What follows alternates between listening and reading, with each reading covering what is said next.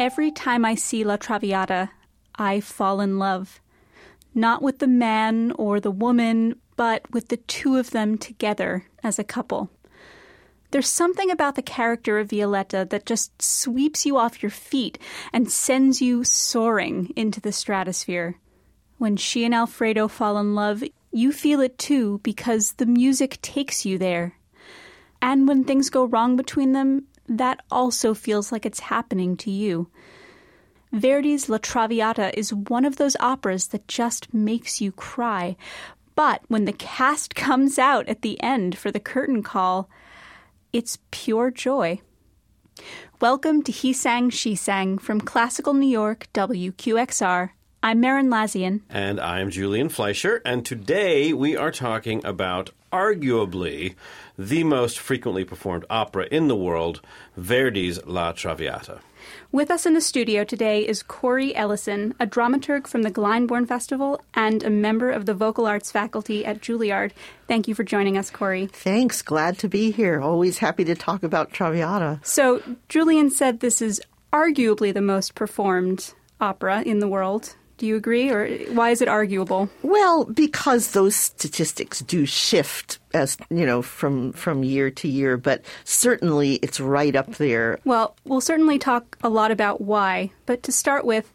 The title La Traviata translates to the fallen woman or the woman who strayed, which goes some of the way toward capturing the story about a French courtesan, basically a, a, sophisticated prostitute, who falls in love with a wealthy poet. She defies gender and social mores and is marginalized by the wealthy bourgeoisie that live around her and dies eventually of tuberculosis. Um, but one of Verdi's working titles for this opera was Amore e Morte, which means love and death. And maybe that takes us the rest of the way he toward stole that from Woody Allen. Woody Allen. Yeah. I think maybe it was the other way around. I don't know who came first. Um, I do. so, yeah, maybe that takes us the rest of the way. You know, the plot revolves around these two basic universal aspects of human existence love and death. Cori, do you think that that's why La Traviata has been so phenomenally, enduringly popular? Well, I always think about um, a line in the wonderful three volume study by the late, great Julian Budden, um, English musicologist, who wrote this, this wonderful study on Verdi's operas. And in his chapter about Traviata, he talks about um, the plot of Traviata and the character of Violetta as being mythical even though her character is based on an actual person who did live, he says she's no less mythical because she embodies these universal qualities that people uh, respond to so strongly. It's a prototype, uh, you know, an artistic and literary prototype that goes back very, very far. Uh, you mean the hooker with a heart of gold? Yes, or the, or the tart with a heart. Right, tart and it goes back as far as uh, there's apparently an ancient Sanskrit play that has roughly a similar plot, um, and of course, so many really iconic characters: Mary Magdalene, Sally Bowles, Julia Roberts' character in Pretty Woman. It, it just there's a continuum. So, what are those universal qualities that she has that makes well, her a prototype? First of all, there's the prototype of a woman with some sort of a checkered history sexually, who all of a sudden falls in love, deep, true love with a man, and uh, often she is of a, a lower social class and usually the story goes that it doesn't end happily. She has to make some sort of a sacrifice, you know, in the course of the story. And this is something that uh, just people throughout the ages have responded so strongly to. Yeah. I mean, do you think that Violetta sees herself as a tart or a prostitute or any of any of the other slander that might have been thrown her way or women like her? No, actually, I don't. I, and this is something very interesting culturally. Is that um, I, I, think that Violetta doesn't at all regard herself as a prostitute, nor did anybody in her circle. She traveled uh, Marie Duplessis, uh, on whom the character is based, traveled in very high circles in in Belle Epoque Paris, and she was prized particularly not only for her great beauty but also uh, she had amazing literary background. I mean, she was incredibly well read. I mean, she was supposed to be an incredible conversationalist, very up on culture. And yet somehow her reputation because Complication. there's, there's a point at which you, Yeah. you know your your conversation skills will only get you so far if you are Well- in fact a courtesan. Right. It keeps her in the realm of outsiders.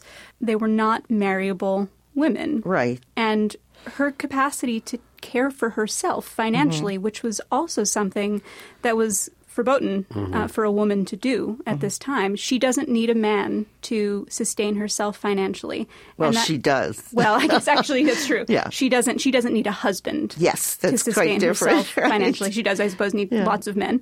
Um, She has to sell her horses.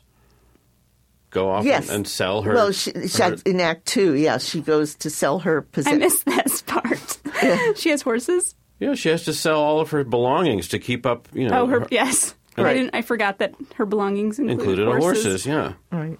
I wish. I What, wish am I mine did. making this no, up? Am I no, thinking you're is not. it the other The other Traviata. Violetta? No, I forgot about Violetta's horses. There should be a sequel called Violetta's Horses. but what about the horses?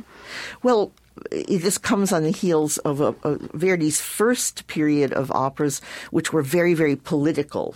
But then uh, after that, in like the eight. The late 1840s and early 1850s, he became more, much more interested in, as you said, this these very personal stories about characters on the fringes of society.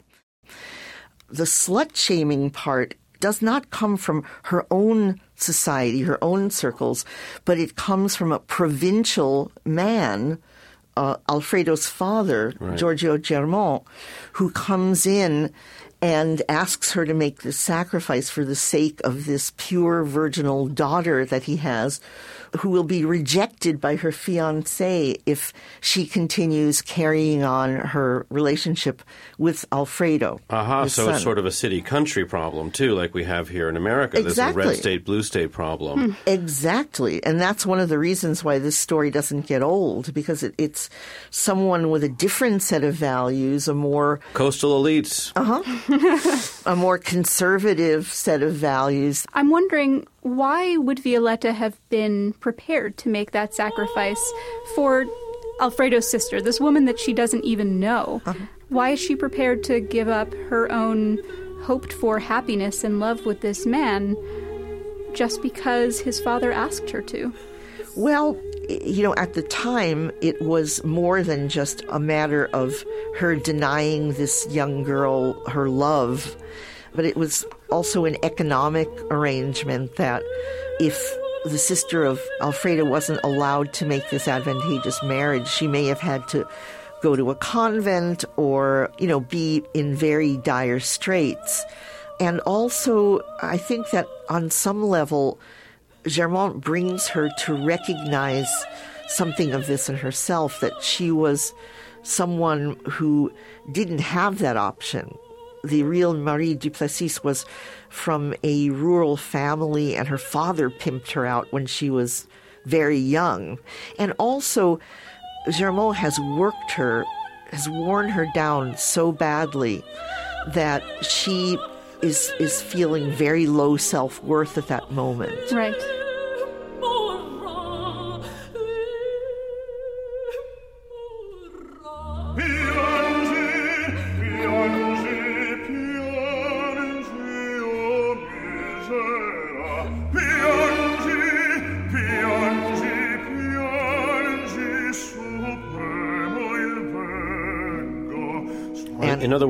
I, think it's safe to say that part of the answer, anyway, of why this woman makes this this seemingly impossible choice is because musically she is put through it by this other man, Absolutely. and it's in the duet that the the personality issues click into place, and that I think is probably why it's so successful because it uses it's an opera, you know, and it uses music to to move its characters. Yeah, this this duet is in eight little sections, and you know, in each section we can trace through the harmonic journey, through the the differing texts and so on, and the differing tempi.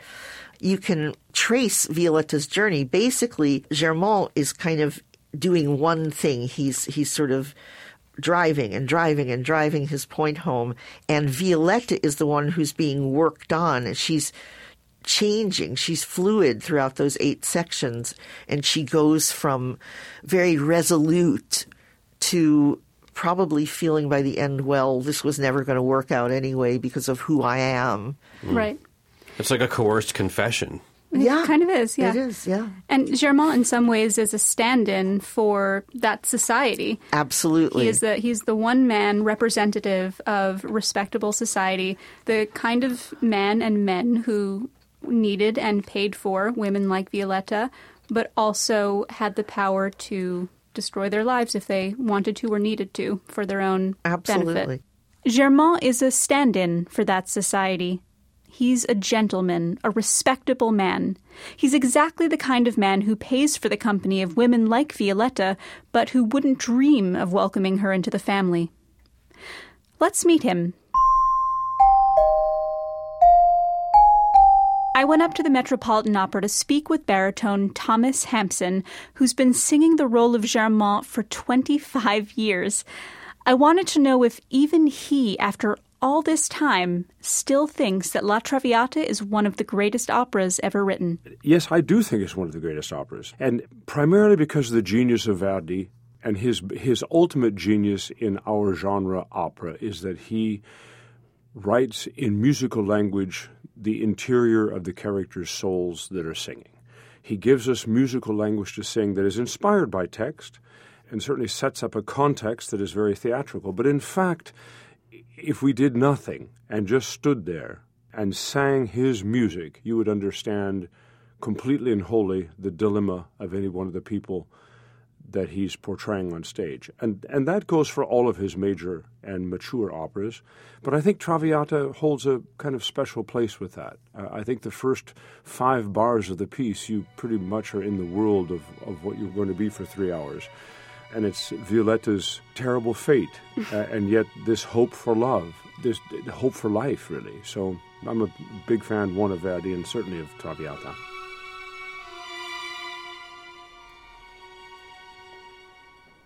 Well, speaking of Violetta and dilemmas, she certainly has a big one in this opera. And she's not alone.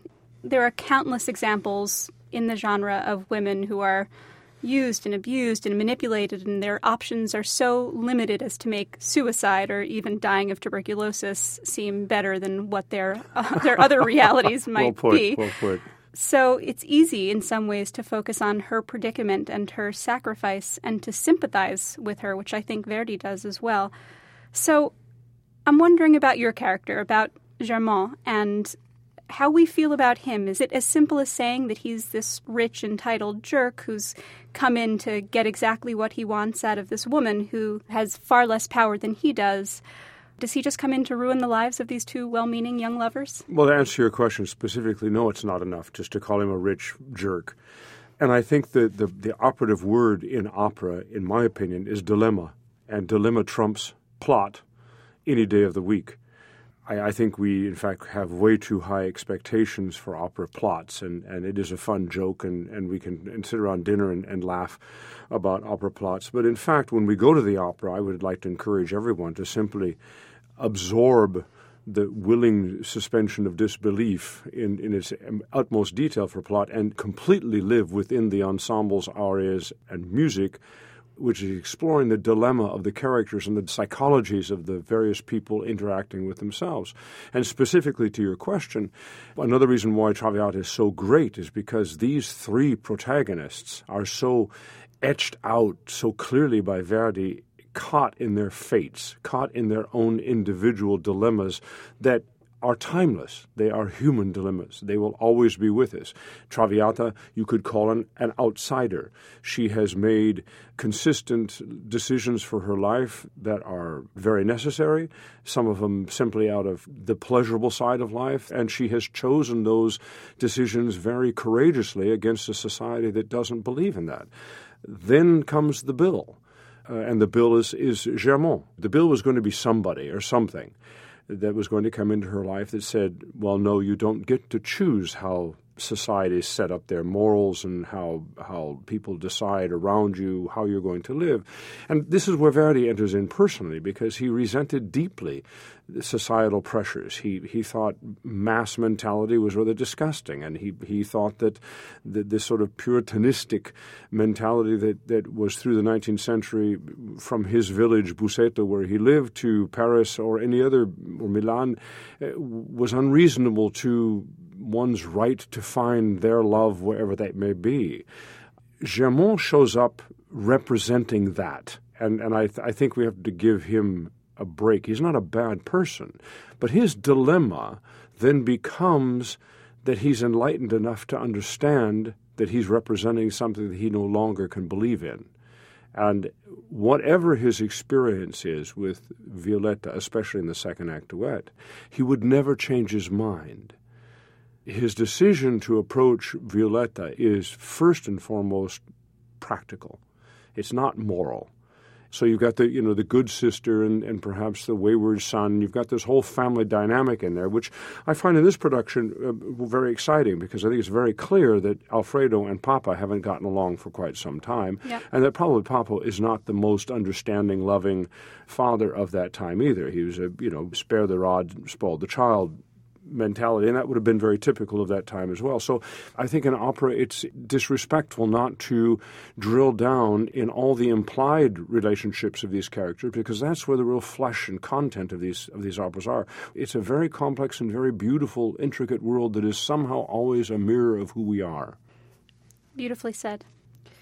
Speaking of the father son relationship, watching Germont interact with Alfredo and with Violetta it makes me wonder about the notion of what it means to be a good father and whether you think that he's really trying to be. Well, I think his his protective sense is his believing to do the right thing. And I think he, he confronts a world and a perspective of love through his interaction with Violetta that is, I'm not sure if it's startling to him, but it awakens in him certainly a recognition that, that true love maybe should be able to transcend whatever societal limitations. Maybe, maybe, maybe we're supposed to be able to just do what we want to do, and everybody should get on with it in the ideal world. I don't think he's just trying to control things. I think he's truly there trying to protect the next generation and his family from making fatal mistakes, both the son and the daughter. I would like to give him that generosity. He's he's not very good at it.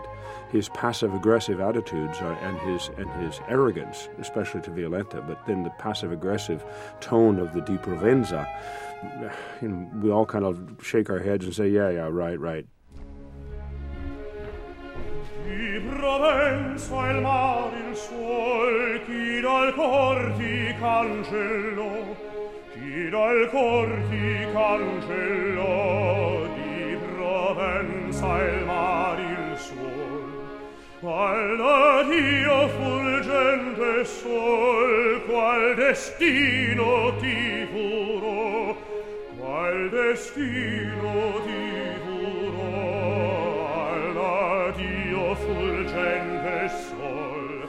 And then he loses his temper which clearly is something he's always done and I mean, I think we see the family dynamic boom. And what does he do? He turns around and apologizes, and, and, and in his apology, even even raises the specter of his of Alfredo's sister as the emissary, not him. You know, I'm only here because she brought me, and because she asked me to do this. Love transcends all. Oh, son, please, you know, oops, oops, oops, oops. You know, Right. it, it's a it's a wonderfully impotent family picture. Yeah.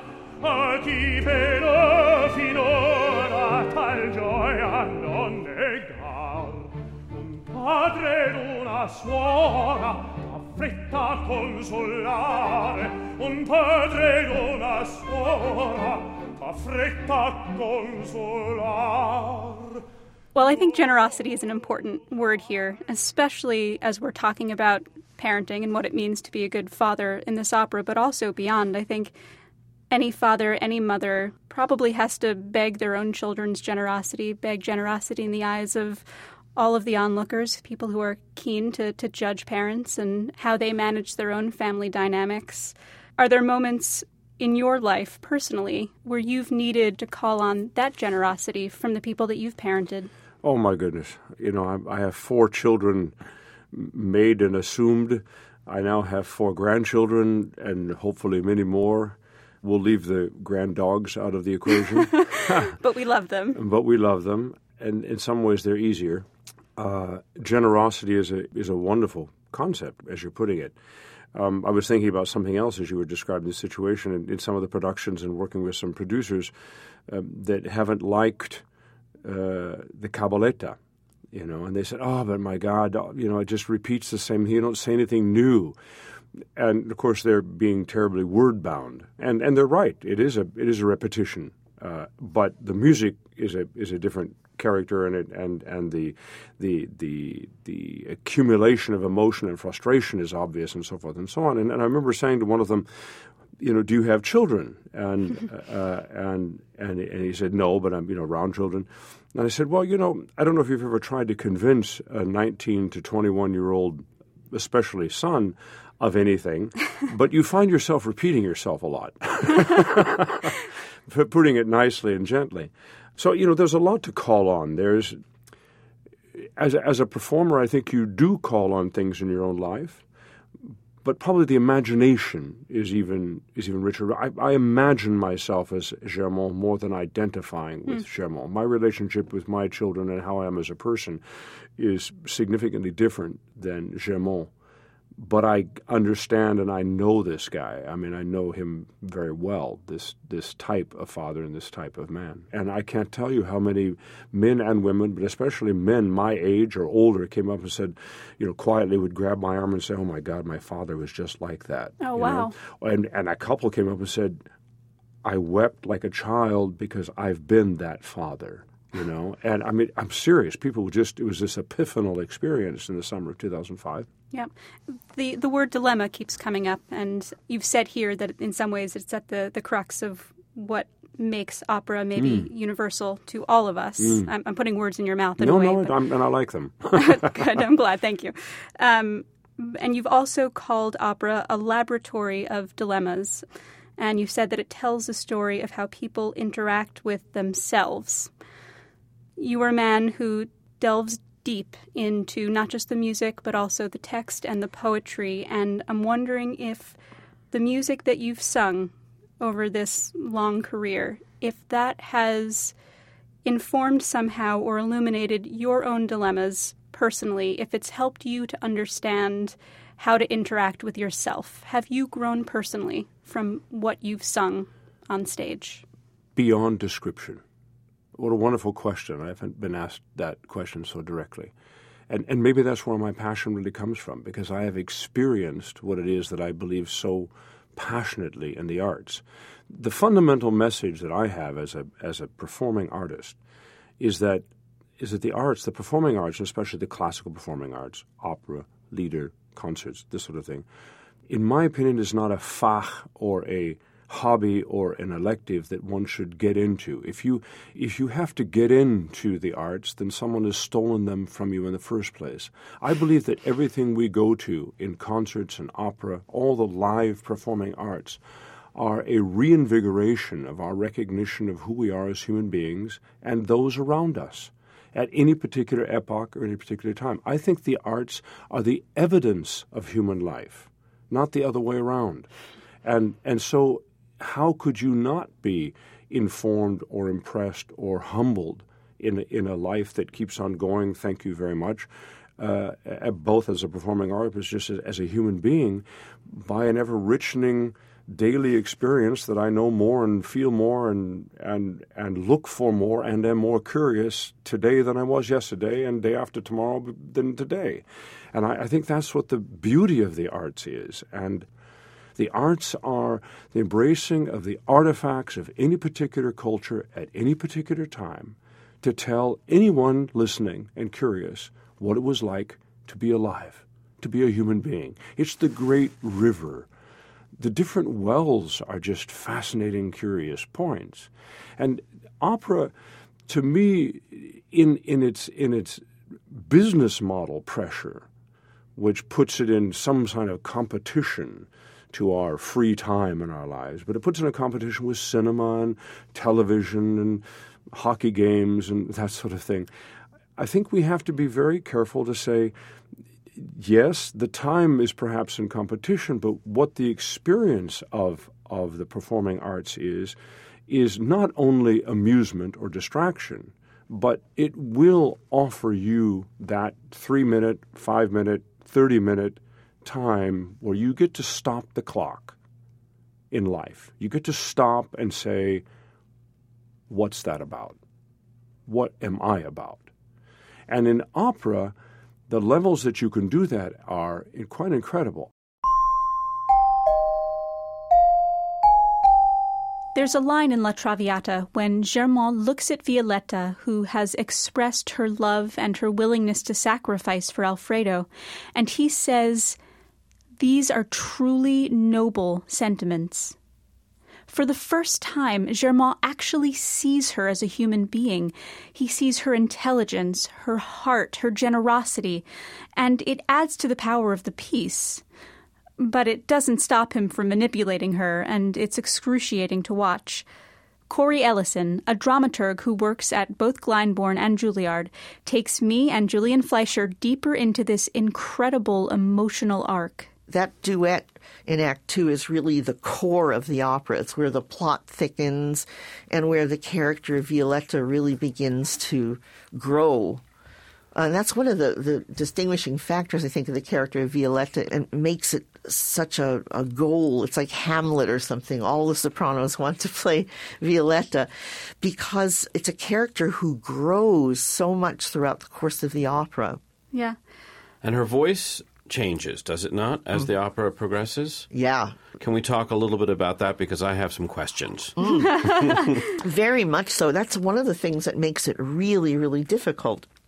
Is that in the first act we meet this very frivolous party girl, or ostensibly, who sort of laughs off the idea of true love.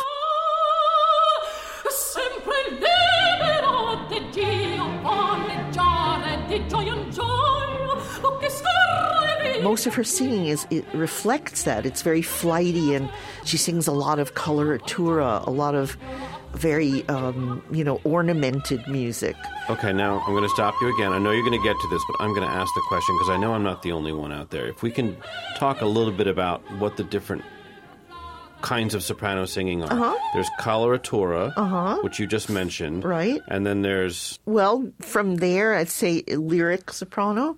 Okay. and and we get that from her. We start to get that from her at the end of, of Act One, where in, A Force Louis, where she's first contemplating, she's trying on for size the idea of true love, and uh, that's where we first hear the lyricism.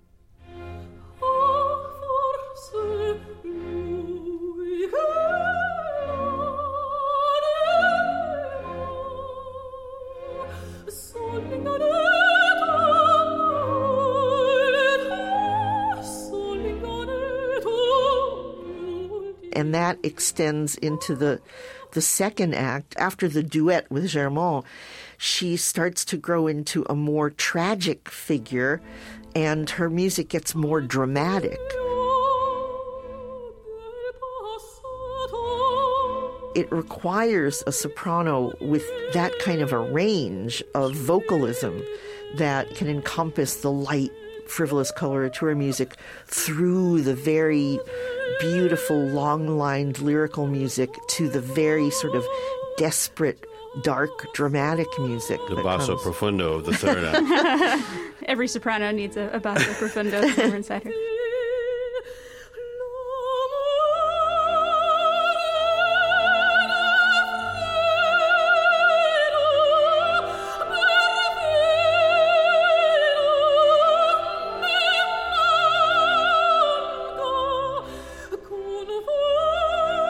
I, I take it, therefore, given what you've just said, that rare is the soprano who can do it all. Is that right?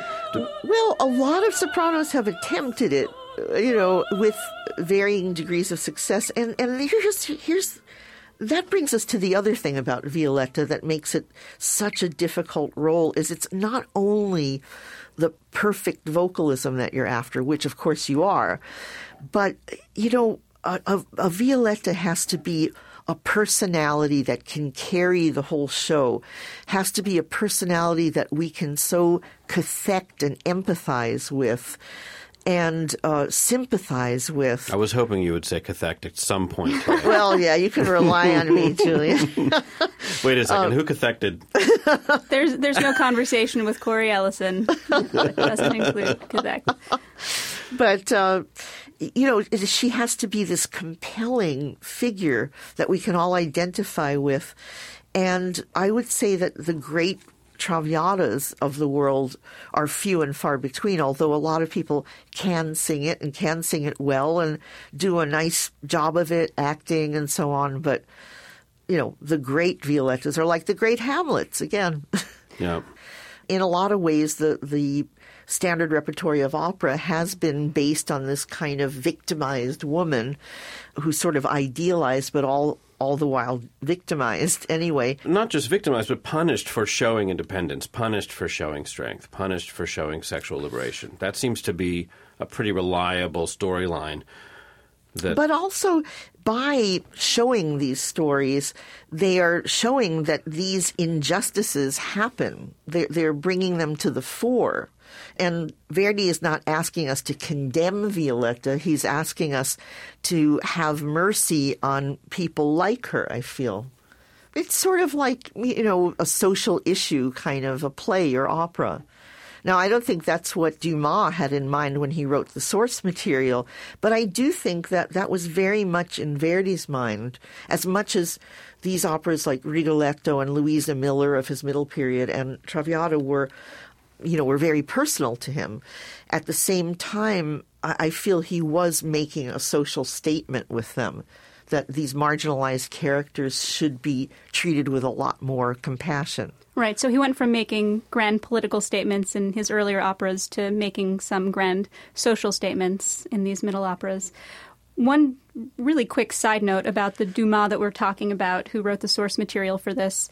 It's not the Dumas that we know best, who wrote The Three Musketeers and The Count of Monte Cristo, but his son, um, who apparently was uh, a novelist and a playwright as well. But just an, Yeah. a, an FYI.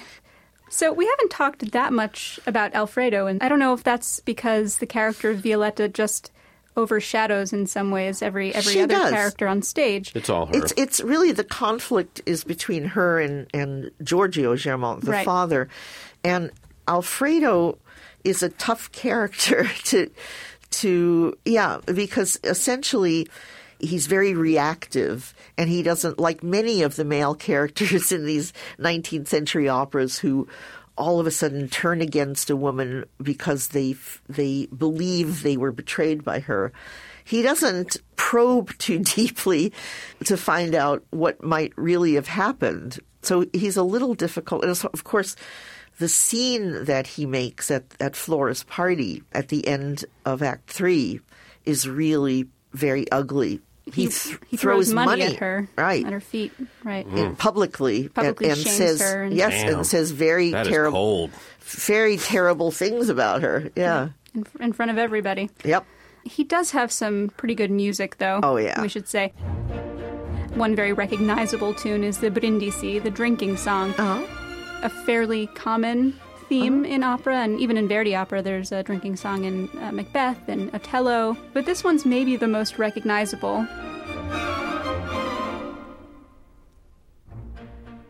Libiamo, libiamo negli eti calici che la bellezza infiora e la fuggevol, fuggevol o libiamo nei dolci fremiti che suscita l'amore poiché quell'occhio alla cuore onnipotente va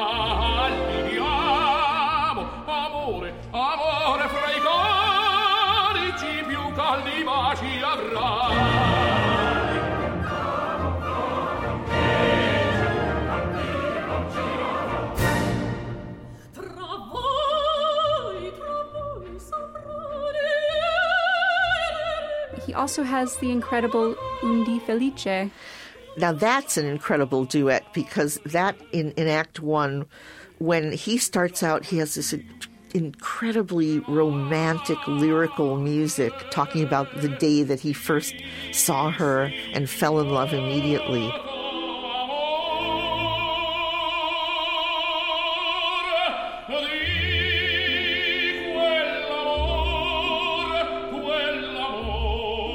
And it's the theme that comes back, musical theme that comes back throughout the opera.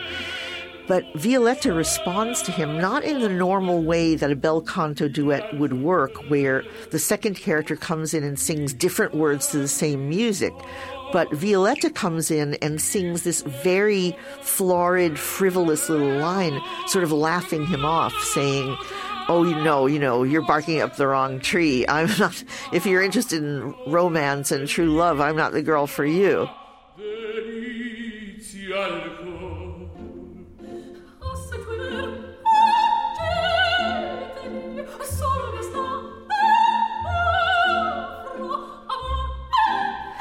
But notice that by the end of the duet, she's singing his music. They're in thirds. They are back in that harmonious love duet kind of a place. Yep. And, and his music continues to sort of haunt her. Yes. As she she's really trying to, to steel herself against this crazy love thing.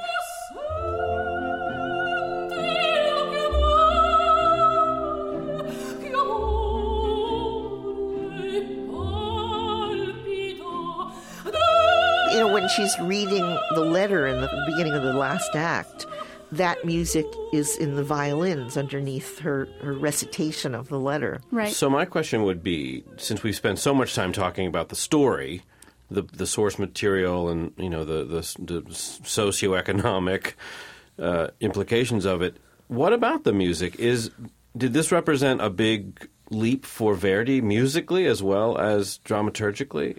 Is this his best musical effort, and is that part of why it's so beloved? Well, it's certainly one of his greatest operas, and uh, musically, and it certainly uh, is packed with hummable, memorable tunes, and and some of Verdi's greatest hits, if you will. But I think it's it's more than the sum of its parts.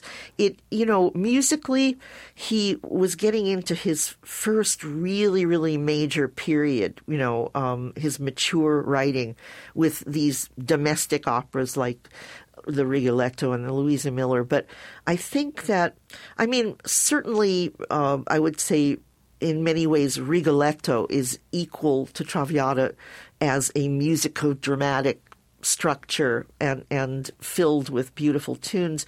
But again i think there's something that is so compelling and moving to most people about traviata that it's that, that magical combination between absolutely brilliant music that's wedded so incredibly aptly to the story and the characters and this just you know really elemental story you know that no one can resist Yeah. that makes it as great as he is he would go on later because he had many this was his 18th of 28 operas Good grief. yeah, and, but he would go on. This was 1853, and his last opera, Otello, was 1893. So he had lots to go, and he grew a lot in sophistication in his use of the orchestra and his sort of getting more flexible with the forms and so on. But there's no doubt that this is really great music, really great composition, really great drama, and it just he developed from there. He evolved from there with the times that he was living in. I would say. Hmm. It's time for our YouTube picks, where we share some of the performances that we really love with you. Cori, what did you bring today? Well, I brought one of um, many recordings of of Callas singing the Act Two duet between Violetta and Germont, and this is from her studio recording. The Germont is Ugo Savarese. And it's on Cetra, and it's the RAI, the uh, Italian Radio Symphony Orchestra under Gabriele Santini. When we were asked, when you asked me about you know, a particular clip. I thought lots and lots about it because I know lots of recordings of Traviata, but in the end, I had to come back to Callas, and it seems almost like a cop out, like an easy answer. But the fact is, is that she embodies the soul of this character in a way that uh, I have never seen elsewhere, although I've heard many wonderful Violettas. She seems born for this part. Yes, she's born for, for this part. She embodies this mythical character that the, the, she distills the suffering. This is a woman who understands what it is to suffer for love and to grieve and to have a great loss. And it, it's sort of as if all of those things are somehow capsulized in the sound of her voice. She's able to make sounds that are heartrending. And that's why I really felt like I had to come back to Callas. And Callas has many recordings, actually, of Traviata, but there was one in particular in the, the duet in the second act that, that I chose because I thought this is Violetta's soul laid bare. Yep. This one for me distills that incredible poignance and grief. It's in her voice in a way that is more for me penetrating than than the others. Great. Can't wait to hear it. Julian. Well, Merrin, you know me. Mm-hmm. I don't like to bring anything that really uh, is germane to this, but you know, I'm taken by by Violetta's um, declaration that freedom matters most of all to her, and that immediately um, made me think of my single favorite singer songwriter of all time. Anybody who knows me knows that I'm religiously devoted to Joni Mitchell, and she this is a theme that runs throughout her entire career, and she's got some 25 major records under her belt, and the theme of freedom and as it as it is opposed specifically to love comes up constantly, but she's singing it from her own perspective. You know, she's not having these words written for her; it comes f- from her. And two songs I'd like to put on uh, on the site are um, "Help Me," of course, which uh, I was listening to almost uh, unconsciously presaging this this chat last week, uh, and it has the great line: "We love our loving, but not like we love our freedom," which ends every chorus of that remarkable song from Court and Spark. And then there's another earlier song called "Cactus Tree" uh, from Ladies of the Canyon, where she she's singing in the third person there's a, a, lady in the city and she thinks she loves them all. And it's a series of men who you know are pursuing this this woman who's obviously irresistible for all of the right reasons. She's brilliant and talented and mysterious and what have you. But every chorus ends with her saying while she's so busy being free. And uh, so I would like to put up on on the, the show page the live version of Cactus Tree from Miles of Aisles, if only because it's just so wonderful to hear her what what Joni Mitchell can do live it's pristine and fabulous. Based on your vigorous, enthusiastic nodding, Cori, I get the sense you approve of I Joni Mitchell. I do, I do, and you know, probably not many people I know would associate me with Joni Mitchell, but she was very formative to me and uh, someone I still listen to, and I love her her music making very, very much. Well, we know that you contain multitudes. funny, I was actually singing Joni Mitchell to myself on my walk to the subway this morning, so there's obviously something in the air. Well, I've got a recording of the great Act One duet, Un dì Felice Eterea, uh, which translates to One Day Happy and Eternal, in which Alfredo is singing about the day that he first saw Violetta and fell in love with her. And he, he says that love is the pulse of the whole universe, that it's this mysterious and tortuous and delightful thing. So basically, he, he's got love covered. This is a video of the Willy Decker production. Um, it's from the Salzburg Festival in 2005, and it stars Anna Netrebko as Violetta and Rolando Villazon as Alfredo. And I just love these two as a pair. Villazon has this unaffected quality to his performance, to all of his performances, that makes him so believable to me. And the chemistry between these two is just palpable. There's a moment when they're holding each other and spinning slowly around, and you just so badly want him to kiss the girl. Uh, you can feel how powerfully drawn they are to each other, and I love it. You can check out these videos at the He Sang, She Sang show page at WQXR.org. And while you're there, please leave us a comment and let us know what you thought of the show. We really do love to hear from our listeners. It helps us build a better show week after week. Yes, it does. And if you like what you heard, please subscribe to the podcast in iTunes or wherever you get your podcast magic. Our guest today, once again, was the delightful dramaturg and teacher and all around polymorphously perverse.